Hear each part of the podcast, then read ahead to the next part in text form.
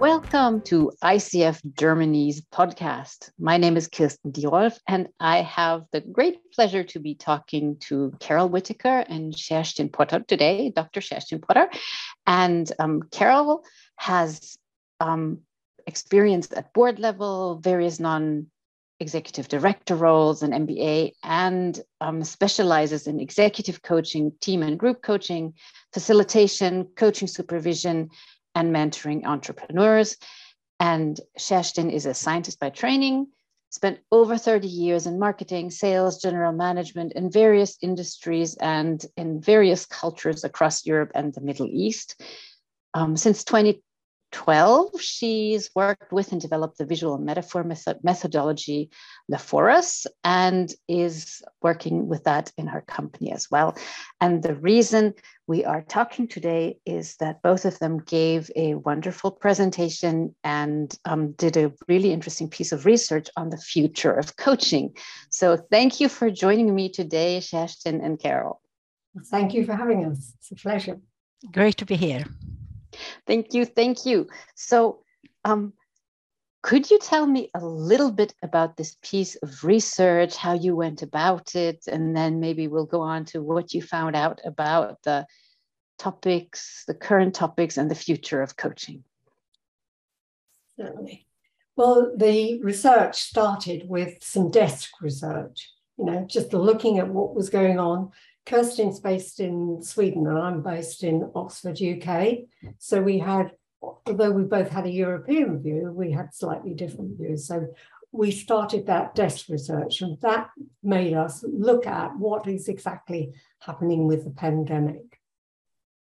We were really, I think, quite curious to see um, that things were changing in the workplace with a pandemic, but exactly what was changing. There were lots of article com- articles coming out. There were journalists, uh, researchers in business schools, and so on.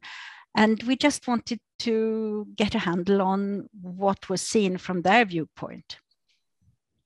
Yeah, and we also wanted to know what our fellow practitioners in the coaching and supervision world were thinking of this. What were they actually, what was actually landing on people's desks? Rather than just what people were writing about. But of course, that was a background. So we pulled together some of the, the key notes from the desk research and actually sent a survey out. And uh, that was quite a, a useful uh, piece of um, research. Uh, Kerstin, we we sent it out to about what 200 people.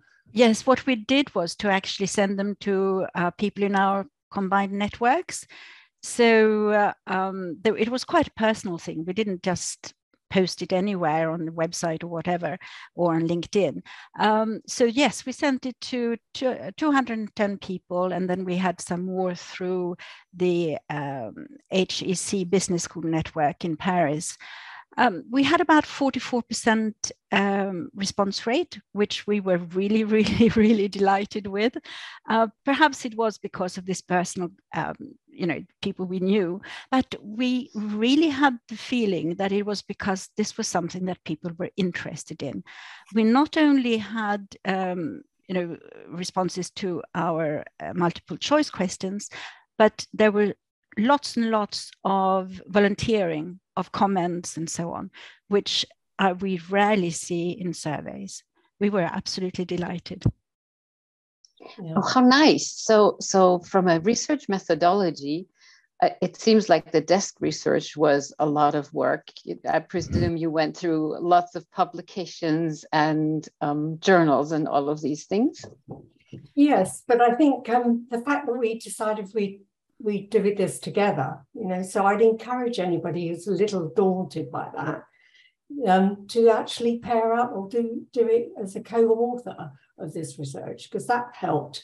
We swapped articles. So I might see something, a headline, or read something and say, this is interesting, send it over to Kerstin, and vice versa. So we got quite a rich view, and we also were able to look where the um, patterns were coming from, you know, when the same thing was said. Uh, we also had our network, so we were aware of what was going on, what was being said out there.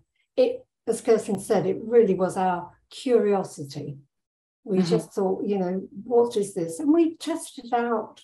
Uh, we did a couple of uh, presentations for smaller groups and t- talked about the, this interest in, in, in the pandemic and how it was changing things. But we did find that some things, what the pandemic did was accelerate some of the changes mm-hmm. rather than do something that's completely different. For example, the ability to work from home. Lots of people had maybe well, 10, 15 years ago been doing that. Uh, but the pandemic made it a necessity. And I think actually that research, then when we actually did our survey, we were testing out what actually happened. We were seeing headlines about things like, oh, people are reconsidering where they want to be. Uh, they're reconsidering whether this is the job for them. Uh, so that whole thing of taking stock and deciding what's really important. And we had seen that happening actually well before the pandemic um, some of our coaches, um, the younger generation, you know, who'd been in their first job for about three, four, five years. We'd seen it already from about 2010 onwards that they were starting to ask themselves, "What am I doing here? You know, what uh, what are my values? What am I why, why am I working? What am I working for? And is that really uh, aligned with the job I have and the company I'm working with. So it's come out very strongly during the pandemic, but we'd seen it happening, starting to happen slowly, well before that.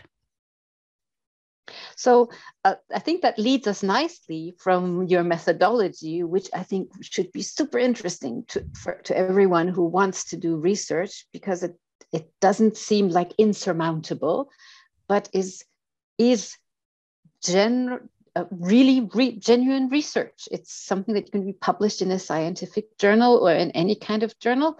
Um, to your findings. And one of the findings you've already mentioned is that reconsidering does my does my company, does what I'm doing fit what I value? The other thing is where do I want to be? What were some of the other findings that you discovered? Well, I think the main thing that we found, a lot of these were interconnected. So, you know, one of the things that came out top, but they were very near to each other. So we had really five main themes, which were around managing remote working. You know, the, the practical application of doing it. And certainly some people found it um, really a bit of negotiating with with partners if you were sharing a house is your accommodation designed from working for working at home so lots of things and of course with the pandemic we also certainly um, in Europe, we know that we had issues about homeschooling as well with with people with children. So there are all sorts of complications. So managing that hybrid team, um, and also then how do you manage your team when they're working from home. So that was another thing that came out there. Um, I think the other thing, uh, well, there were, as I said, were, as um, Carol said, there were a handful of issues that came out from our desk research. This managing remote and hybrid teams, and also coping with doing the work yourself. And then there was something uh, very strongly about uh, mental health and isolation, how you cope with that.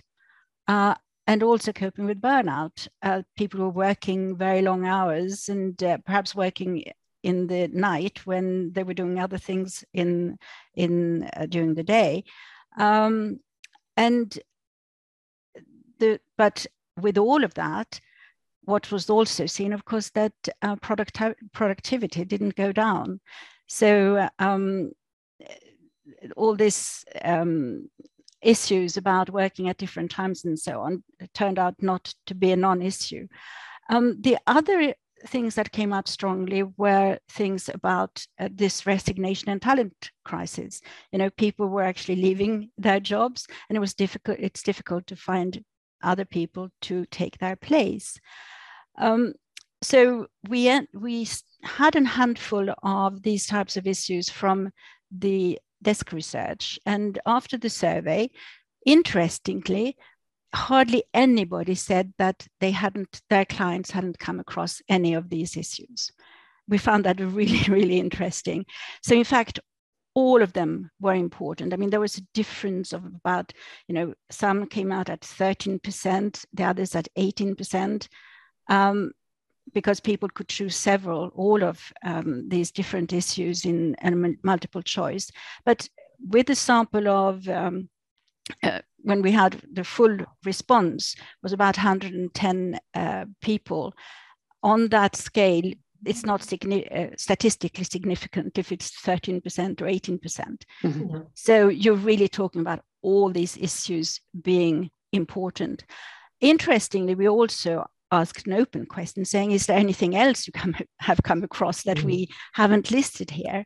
And none of that came up to um, you know to 10% it was around 2 3% mm. and what is very surprising to me and, and interesting is you also had a button or a, a response none of these. Yeah. And there was almost nobody who clicked none of these. No. that was that was reassuring for us because we our desk research had shown the really significant things that were out there for practitioners if we'd have got a lot then we would have maybe done some further research. Mm-hmm. But again, you know, it's maybe not thinking this research it was built on our curiosity and what we were feeling and seeing out there, but we were testing it out. That, okay, it might not be a large sample. And if you were doing more academic research, you might look for other sources as well and you might follow these on. But really, I would encourage people if there's something you're curious about, it's a really good way of connecting with people. It, you know, it increased the activity of our network as well as giving us that data. It helped us to have a much broader uh, view of it because we all know we come with a degree of bias, you know, our experience, our background when we will see things. And certainly Kerstin and I were conscious that we're both from Northern European countries, maybe that would have a difference. So, yeah, so interesting stuff. Yeah. What we didn't say, though, uh, was that in fact the responses were from all the way from Australia and um, New Zealand through Singapore, Hong Kong, uh, Middle East, uh, somebody from Africa, uh, then Europe and the US but the vast majority were from uh, from Europe.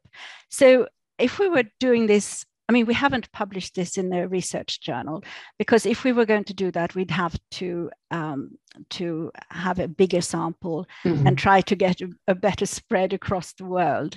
Uh, but it's good enough for um, for discussions, for presentations, and for you know, and for perhaps encouraging others to start thinking about this and and asking more questions uh, and for for an article. It's really for provoking thought rather than anything else.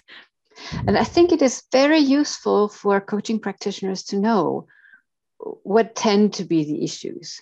What what are the issues that clients and coaches are contending with at the moment in general? Mm. And um, I think maybe research doesn't always have to be 100% the truth, but it needs to be useful. And it seems to me that this is very useful.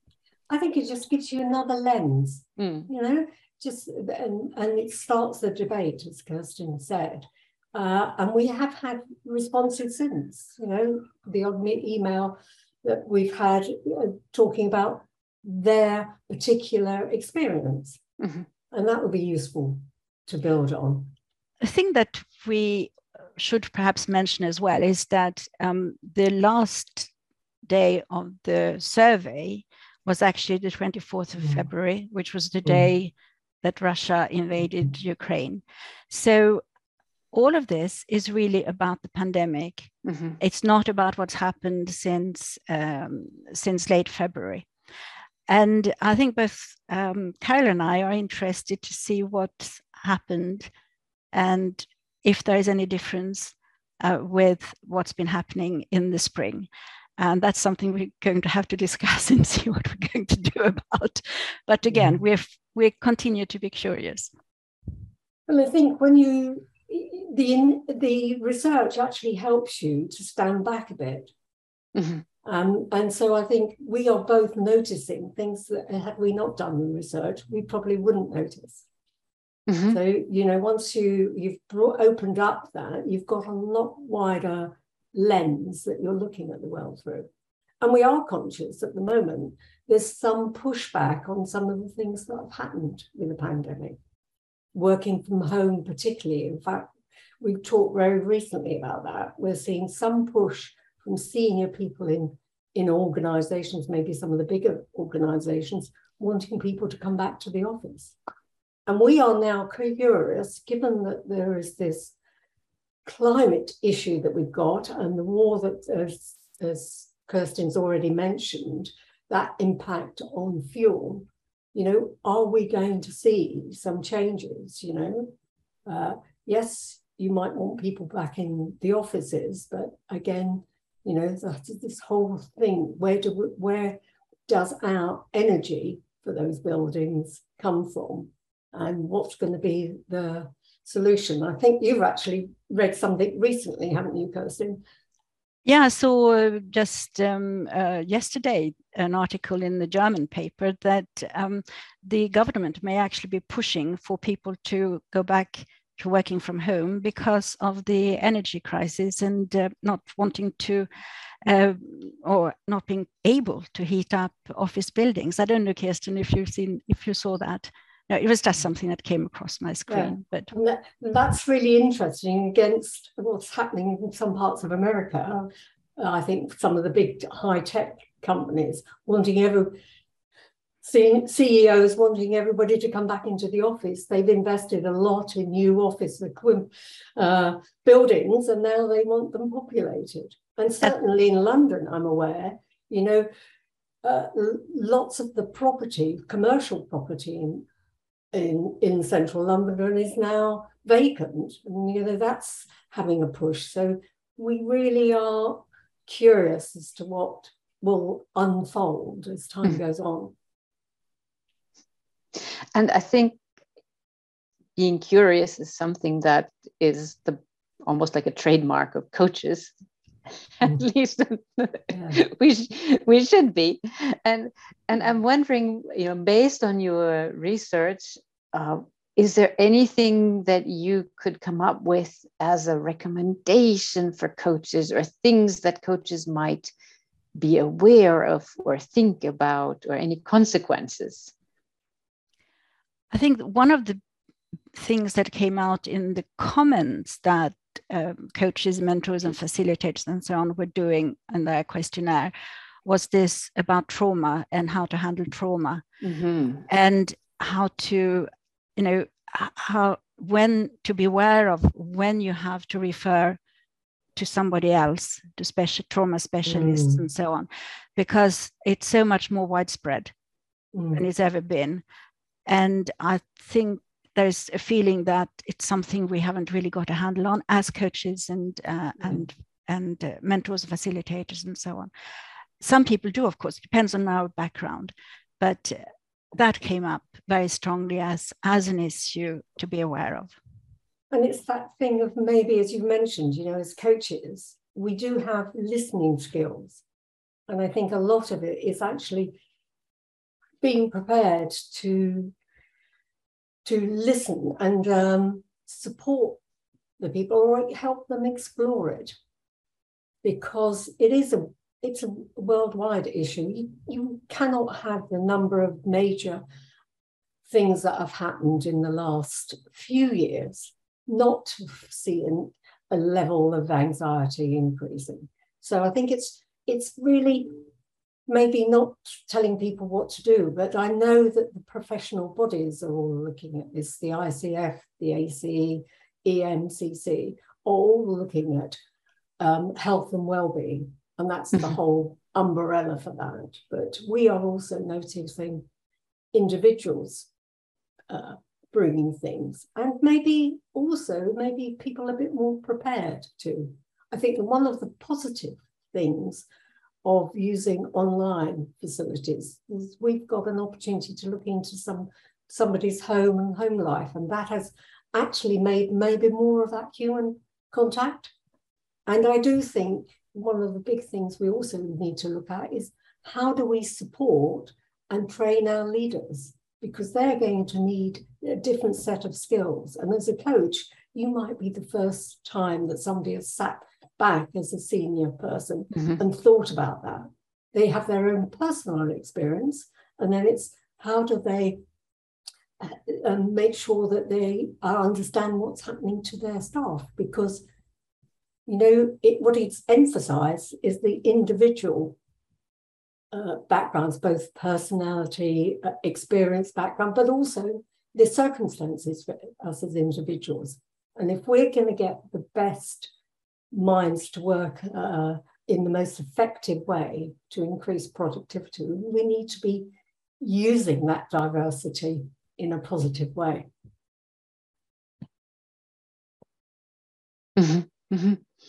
And um, I, I, like what you said about the coaches being able to give the to give the clients the opportunity to stand back mm-hmm. and then look at the issues in a more maybe de- detached is maybe not the wrong the right word but in in in a more um, overview kind of way so that they can really reflect or maybe reflective is the word that i'm looking for yeah. so that they can reflect on what it is that they want and how they can support people in this new situation that is as you've mentioned mm. very volatile and ambiguous at the moment nobody mm. knows what's going to happen I think it's also, you know, the word systemic comes in there, mm, there because everything um, feeds into each other. Mm. So that whole sort of interconnectedness mm. uh, is very much there. But I hope it also gives us an opportunity to look at the humanity mm-hmm. so that we can balance these things and be more inclusive. But I think leaders could certainly, you know, we talk about reflective practice within coaching and supervision, but I think it's something that equally could apply to managers and leaders.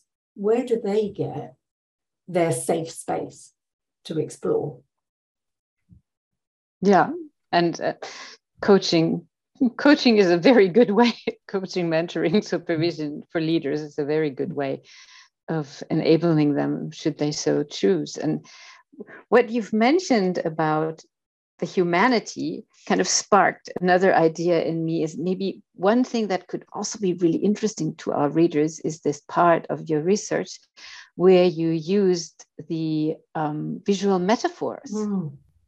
and i think would you would you say a little bit about that because i think we haven't covered it yet no well we were actually trying to think about the future of coaching, mentoring, and supervising, and so on. Uh, in this changing world, um, you know, some people call it a really chaotic world. So, and it's always very difficult to think of the future um, and how not to be limited by you know what you know and what you think and and and and be limited by the past so uh, we were actually trying this out when we were uh, giving this talk at the MCC that you uh, you attended, Kirsten. Um, we asked people to think about what coaching we we uh, concentrated on coaching in that particular mm. exercise, saying um, thinking about what coaching looks like today. We asked them to look at a series of abstract abstract paintings, in fact, uh, and to see whether there was a painting that looked like their feelings and thoughts about coaching today. We then asked them the same, the looking, we actually used the same um, family of images and asked them to think about the coaching of tomorrow. And it was actually very interesting because I think Carol, you can you you I was actually asking the questions.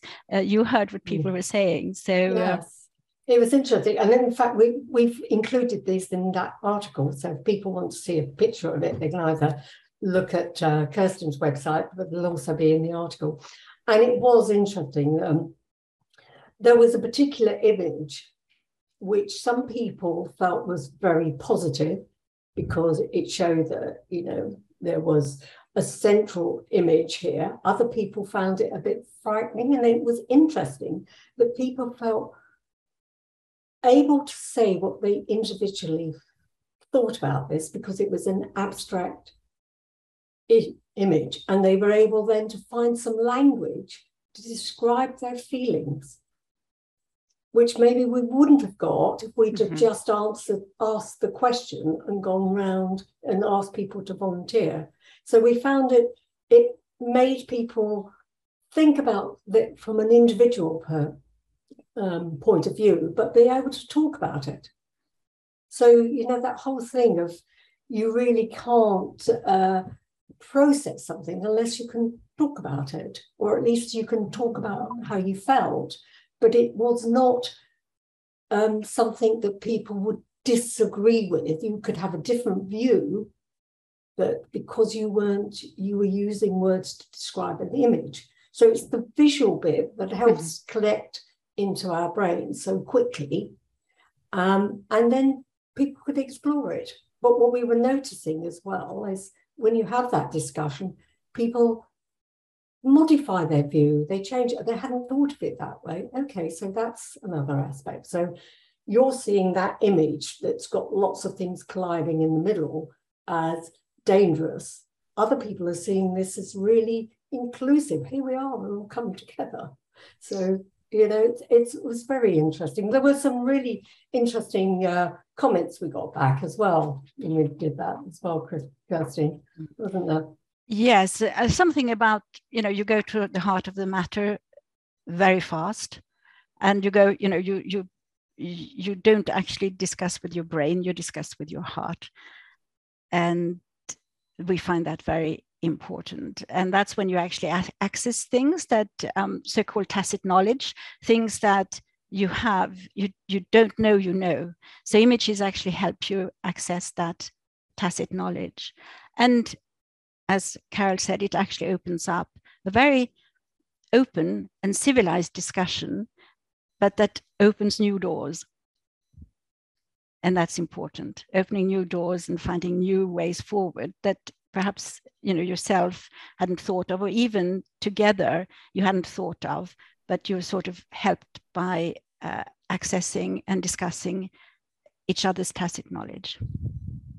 So you can see that teams of people can actually uh, have that um, open discussion and actually come up with something that is negotiated in that way that helps or find out things about each other that even if they physically work close to each other they might not have known. And furthermore it's fun yeah I mean, Yes. that's, that's and that's important it's Yeah. important to have fun and laugh a bit and then get on with the you know really serious stuff but uh, a bit of laughter doesn't doesn't hurt No, of course not. Um, would you like to say a little bit about, you know, you did this piece of research, you did the desk research, you did the survey, you presented, you got feedback from your presentation. And in your article, you're also talking about possible new questions that arose from your research. And for me, it's always more fascinating to develop questions than to develop answers. And what are some of your favorite questions from that arose? Well, I think it's this this um, double-headed thing. You know, more digitalization means uh, that we can be more inclusive. It can maybe access to a wider group of people. But with that comes some responsibility. You know, there are some ethical issues about how you how you do that, and so we're seeing the increase in digitalization. It could be that coaching coaching ends up being more process driven mm-hmm. and we don't want to lose the human side of it. We've talked about a lot today so how do you do that? So i think those are the things we're seeing. So there's a shift but it's a little bit like that pendulum. It can go backwards and forwards. And where is the sweet spot for here? Where where do we what do we need to do to support that change that means that it's going to be more supportive, more productive. It's going to be carried forward. So I think, you know, it's that whole whole side. And there are other things as well that came up, Kerstin. Are there any that you are thinking yes, I mean, we uh, we have a very Western centric view of coaching. Um, and coaching, of course, has been, or coaching type conversations have been happening across the world in different cultures for a very long time. And um, I think a number of coaches and coaching organizations have started to open up to these other cultures. Uh, but I think um, this is something we should look at again and, uh, and, uh, and perhaps something that should accelerate and that came through through the discussions we had again with the images and so on. Uh, so it's the cultural uh, inclusion, more diversity and inclusion, in fact, mm-hmm. uh, of different cultures in coaching came up very strongly as well. Yeah, and I think you know, when you think it's a Western approach, uh, how does it fit? What are, are the are there different ethical well, I was going to say norms, but different ethical approaches. So it's how do you help people really explore that and actually appropriately have the support or the coaching programs that help that. Now, that's a responsibility of us as coaches, it's a responsibility of coaching organizations, uh, teach teaching organizations, but also people who who are putting these platforms together. Mm-hmm. It's probably a similar debate, the whole thing about social media and, you know, who programs them, those uh, things, and what, what are they looking for? So again, it's this bit of maybe it's back to Kerstin's uh, question there uh, about experimentation. If we always do things or we only have a selected group of people looking at it, it's going to have a narrow approach. And so I think our we don't have the answers, but we can see some of the issues that are going to be out there for future generations.